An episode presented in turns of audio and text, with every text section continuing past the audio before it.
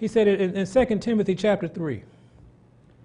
We're living in this day. 2 Timothy chapter 3, verse 13 says, But evil men and what?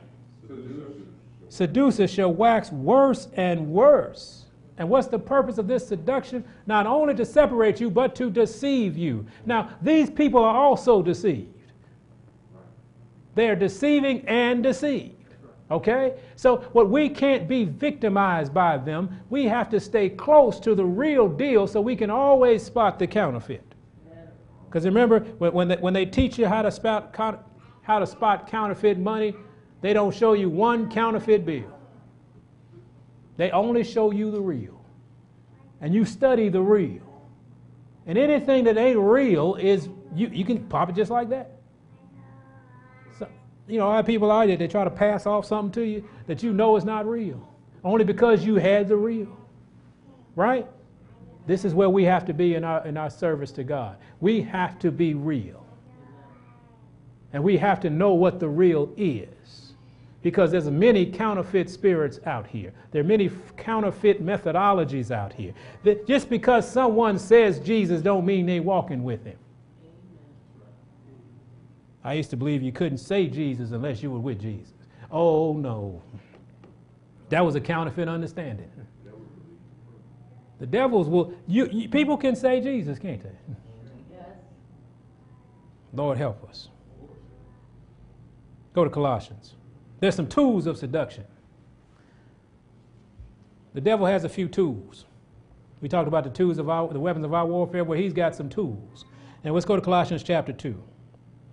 He uses these things to draw you away from God. Let's go to Colossians chapter 2. Now, these might hurt a little bit. Everybody got the shoes on? You got your coats on, I know. Steel toe shoes. These might hurt a little bit because we enjoy the tools. Colossians chapter 2, let's read verse 8. He said, Beware lest any man spoil you through what? Philosophy, Philosophy and vain deceit after the tradition of men, after the rudiments of this world, and not after Christ. You know, we get seduced by what he said, philosophy. If enough people say something, we believe it.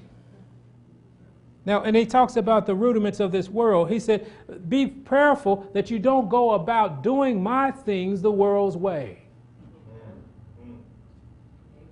because I don't operate that way. But the rudiments of the world teach us that there's a certain method that you need to do this with.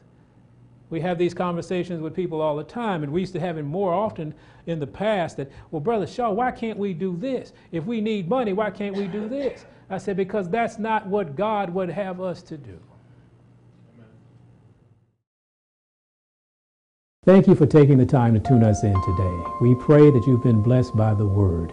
If you would like more of these sermons, please check us out on our YouTube page, download our podcast, and like and share us on Facebook and Twitter. May God bless you today and forevermore.